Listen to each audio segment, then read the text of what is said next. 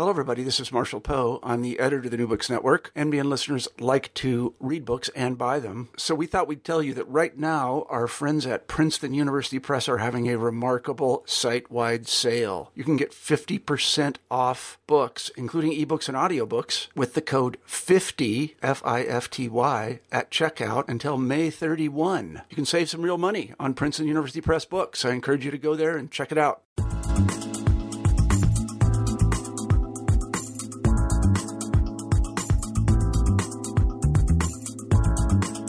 Hi, everybody, and welcome to the New Books Network. This is your host, Paul. Today, we're going to be speaking with Mister David Kushner about his book, Rise of the Dungeon Master, Gary Gygax and the Creation of D and D, published by Nation Books in twenty seventeen. This book was illustrated by Corin Shadmi.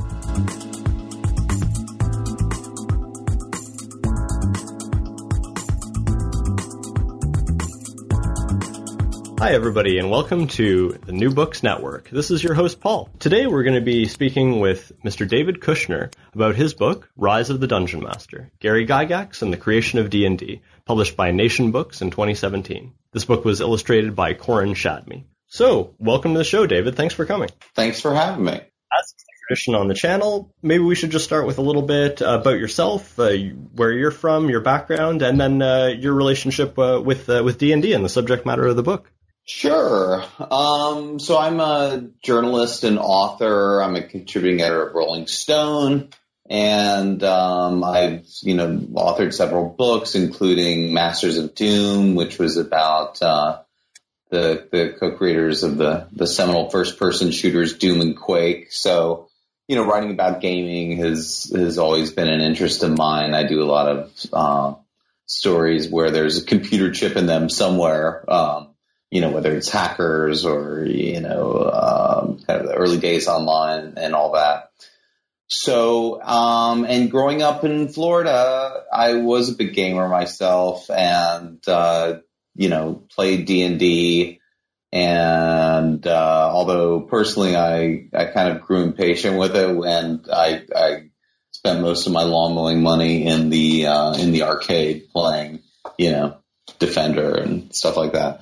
But um, but I always, you know, I always had a had a I had a real respect and a, and a real strong interest in Dungeons and Dragons, um, you know, which to me kind of like Doom, um, you know, was a seminal, uh, not only a seminal game, but a seminal kind of um, work of popular culture, influence on popular culture. Um, I think that D and D today, we're just seeing the incredible influence of this more and more um, every day when you look around, whether it's just the ubiquity of fantasy and, you know, stuff like Game of Thrones, um, or, you know, certainly if you look throughout the video game industry, um, you know, not only specifically in the role-playing game genre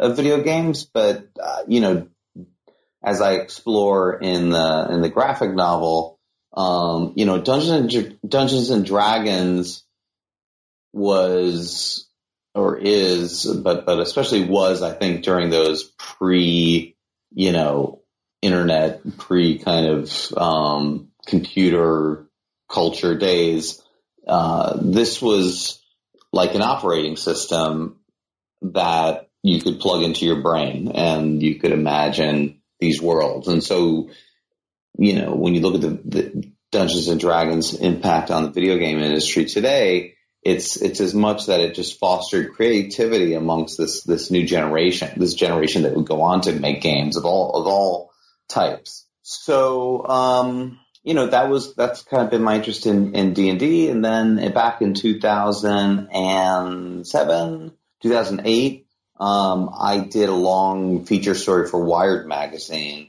which uh, was a profile of Gary Gygax. And I, I went to interview him. I also interviewed many others, um, you know, in his world, including Dave Arneson, sort of somewhat, somewhat unsung, um, co-creator of the game. And that's the basis of the graphic novel, um, which now here, you know, nearly a decade later, um, uh, I put together with the help of uh, illustrator Corin Shadmi. So that's my uh, that's my long story of of how I got to Rise of the Dungeon Master. Great. Well, it's it's just a fantastic graphic novel, and uh, the, the style of illustration is is really wonderful too. How did you get linked up with Corin Shadmi? Had you known him previously, or? Um, no, I didn't. You know, I I proposed the idea to uh, an editor I know um, at Nation Books, and she liked it, and you know, um, she was really the one who started churning up a, a list of uh, potential illustrators. And, um, you know, Corin, uh, not only being a, not only was he a really talented illustrator, but he was, um, somebody who grew up playing D and D and so had that understanding. Um, and had, in fact, had previously thought about doing, um, a D and D themed graphic novel. So it was just a perfect, uh, you know, match in that regard. And we had a lot of fun working on it together. How did you come to the decision initially to do the graphic novel format? Um, you know, again, just going back to my roots of being a big nerd. Um, you know, I just, I always loved comics. I loved, um, you know, Mad Magazine was a big influence on me. Um, I, I always liked graphic novels, and back when they were, I guess, maybe just called underground comics. And, um, So I just I've I've been interested in the in the form and in the medium, and I've been interested in opportunities within that medium. Like I'm always interested in I write about I write about new mediums, you know, video games, or you could you could say that D and D was kind of a new medium. And um and I I've been interested in graphic novels, which I, I don't think we've really. You know, what I started noticing is that graphic novels fell into a few categories, like primarily, you know, you had the sort of fictional graphic novels. Um, and then you had the, the nonfiction ones. They were the, the, the, you know, there's been a lot of graphic memoirs. So it's a, a you know, author slash illustrator, same person. Um, and then there's been some, there's been some comics journalism out there, but, but again, a lot of it is one person who's the author and the illustrator, and I'm not an illustrator. And, um, but you know, I'm a journalist, and I thought, you know, it'd be cool to take some of these stories, which I think would lend themselves to graphic novels, and then, and, you know, bring the, the kind of, um, the gravitas of like, um, the journalism, the reporting and the interviewing and all of that, but, um, presenting it in this, in this form. So, um, and to me, you know, Dungeons and Dragons was just sort of like the perfect, uh, the perfect story because, you know, it's dealing with a kind of magic realism, which I thought would lend itself really well to the, uh, to a graphic novel where, you know, for example, when, you know, they're playing the game or working on the game, you could actually incorporate sort of real, uh, you know, monsters and mazes, uh, in the world around them. So to, to have fun with it in that, in that respect. Absolutely. So were your main sources for building the narrative around Gary's life uh, for your Wired article and subsequently for the graphic novel, were your main sources journalistic ones of going out and interviewing friends and family and colleagues or, mm-hmm. or other sorts of sources? Yeah, yeah. Um, that's what I did. I mean, back, in fact, I've interviewed, I interviewed Gary Gygax a few times for different, different reasons, but the main one was this Wired story. And I, and I went to Lake Geneva, um, and spent, you know, uh, there was a, there was a gaming convention there, a really small one that Gary uh, organized.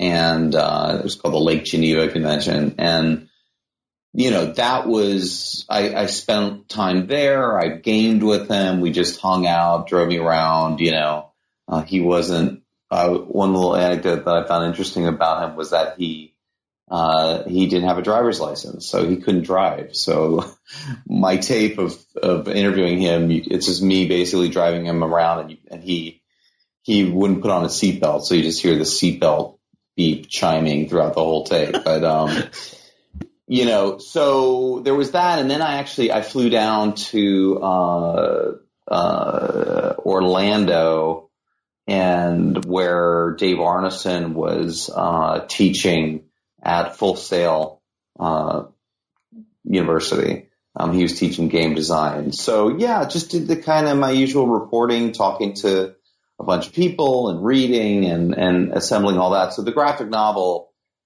you know, is an is an, an adaptation of the story that I did for Wired, but there's more things in there that I wasn't able to explore in the in the Wired piece.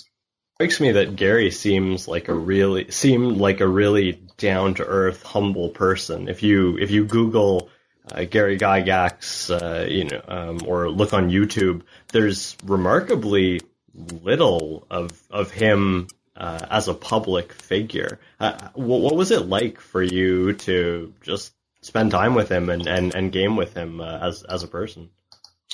Um, you know, I have to say it was it was uh, I definitely was fanboying a little bit, just because it's like, I mean, God, I've interviewed so many people over the course of my career. Many are, you know, famous, or not. I mean, the fair number of, I've, I've, I've interviewed famous people, I should say, along the way. But, you know, Gygax, I guess, just because I, I was a gamer and, and I get it. You know, I understand D and D and what it meant and what it means.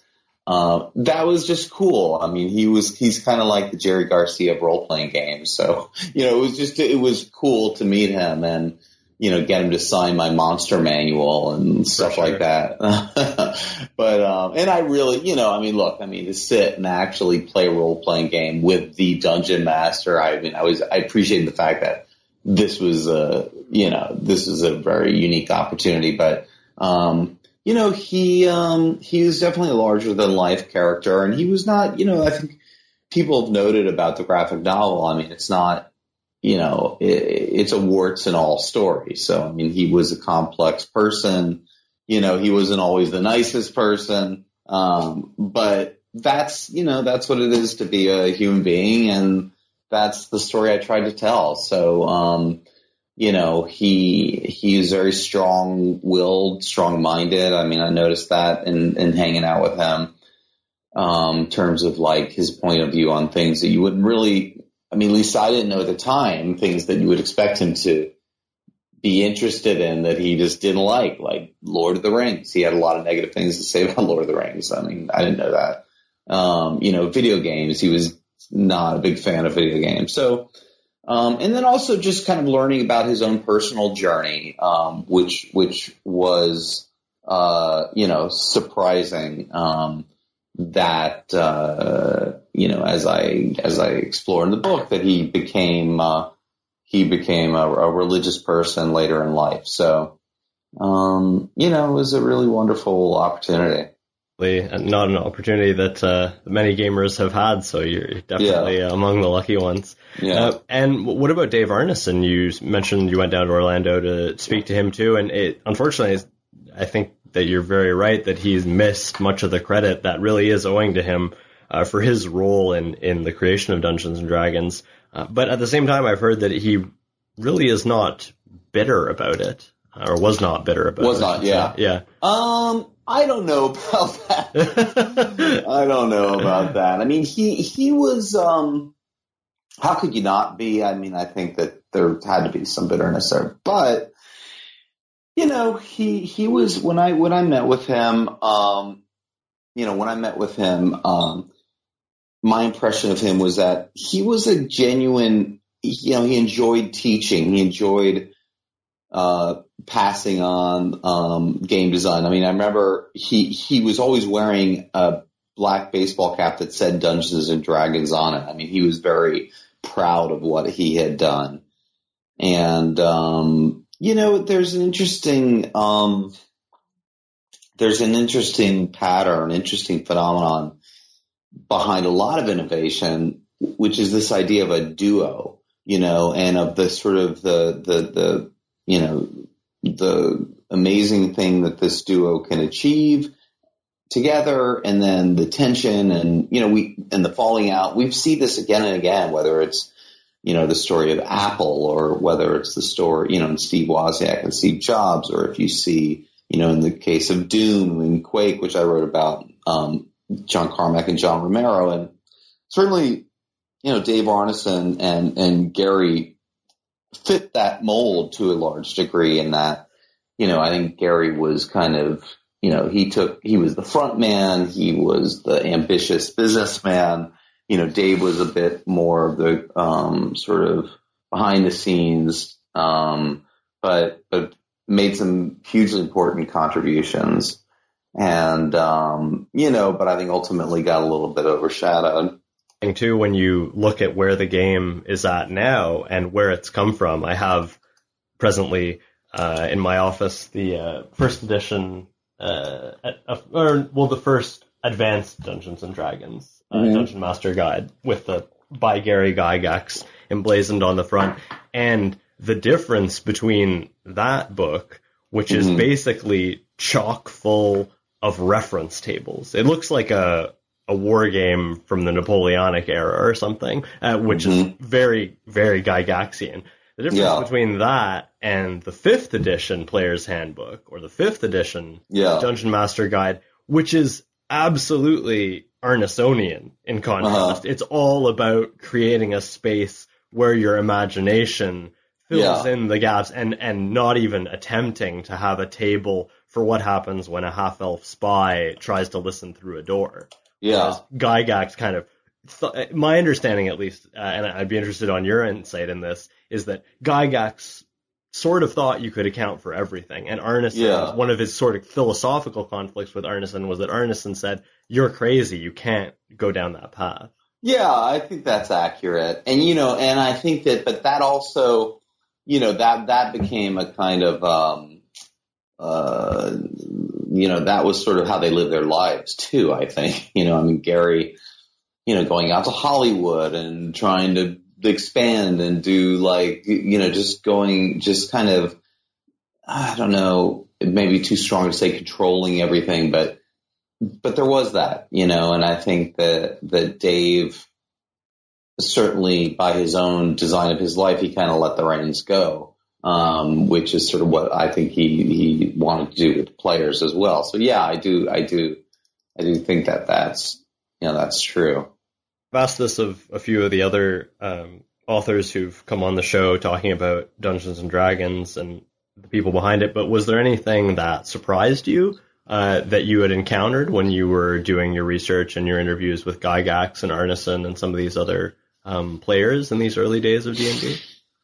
Um, I mean, I think, you know, a few of the things that I mentioned, um, you know, I mean, just to expand on that, like, I just found it interesting that Gygax, you know, he was really, some people called him the Antichrist. Like, you know, there was a period of time when the panic over D and D was very real. Um, there's a chapter in the book, uh, chapter six, I believe, that deals with the story of Dallas Egbert, who was the student who went missing under the steam tunnels at, uh, at a university in Michigan, university in Michigan. And, um, you know, which set off kind of a lot of the hysteria about the game, and like supposedly it was satanic. And then you had these religious groups who would um, create these like religious tracts warning parents about, you know, what their, their kids were doing in the basements and conjuring demons and all of that. So I found it really surprising and interesting that Gary toward the, you know, later in life, um, sort of discovered religion and, and, and the, the, this idea of like the person who's supposedly the Antichrist, like becoming religious. I just found that to be a compelling, uh, arc of, of his story. So, um, so that was one aspect of, of that I found surprising. What do you think the legacy is today of Gygax and Arneson's creation uh, in, in our contemporary space? Well, you know, like, as I was saying before, I mean, I just think that it's it's it's getting bigger by the day. I mean, just turn on T V and, you know, there's Stranger Things and Game of Thrones and and all of that. And, um, you know, and, and, you know, I mean, I think it's like who is The Rock and all these, you know, the people coming out as as, as D and D players. Um, you know, it used to be kind of dangerous to be a nerd. And I think that when in those early days in D and D, it's like, you know, it wasn't so cool. It's certainly cool now, I think, to say that you play Dungeons and Dragons. And, um, you know, and I think that's just partly because the, the generation who grew up playing it is now in power. So you're seeing, uh, you know, shows like Stranger Things, which is like an homage to, to D and D, very heartfelt. Um, you know, uh, people who grew up playing it are now, the game are now kind of creating their own tributes to it, or, you know, they're, they're, they're, they're wearing their influences on their sleeves. So, um, I think, you know, as I was saying before a little bit, that like that the influence of D and D is not just specifically on the genre of role-playing games, you know, both paper role-playing games and video games, but perhaps even, um, even more impactfully is the influence it had on all the players who went on to, you know, it was sort of like their boot camp of creativity was Dungeons and Dragons. And that, I think, is what the real legacy of the game, or what the, one of the biggest legacies of the game is, I should say. Wrapping up, what's next for you, David? Uh, any projects coming up? Um, sure. You know, I'm always working on other magazine stories. Uh, I'm working on a book, um, that is sort of about the early days of the internet. And, um, and I've definitely planned to do some more, uh, another graphic novel. Um, you know, I enjoyed this experience quite a bit, and I think it's a really, you know, for certain stories, certain, certain true stories, it's just a perfect way to, to tell them on a, on a, on a broader canvas. So looking forward to that. Well, we thank you so much for uh, coming on the New Books and talking about the amazing graphic novel, Rise of the Dungeon Master. Thanks for having me. Thank you so okay. much, David. You're welcome.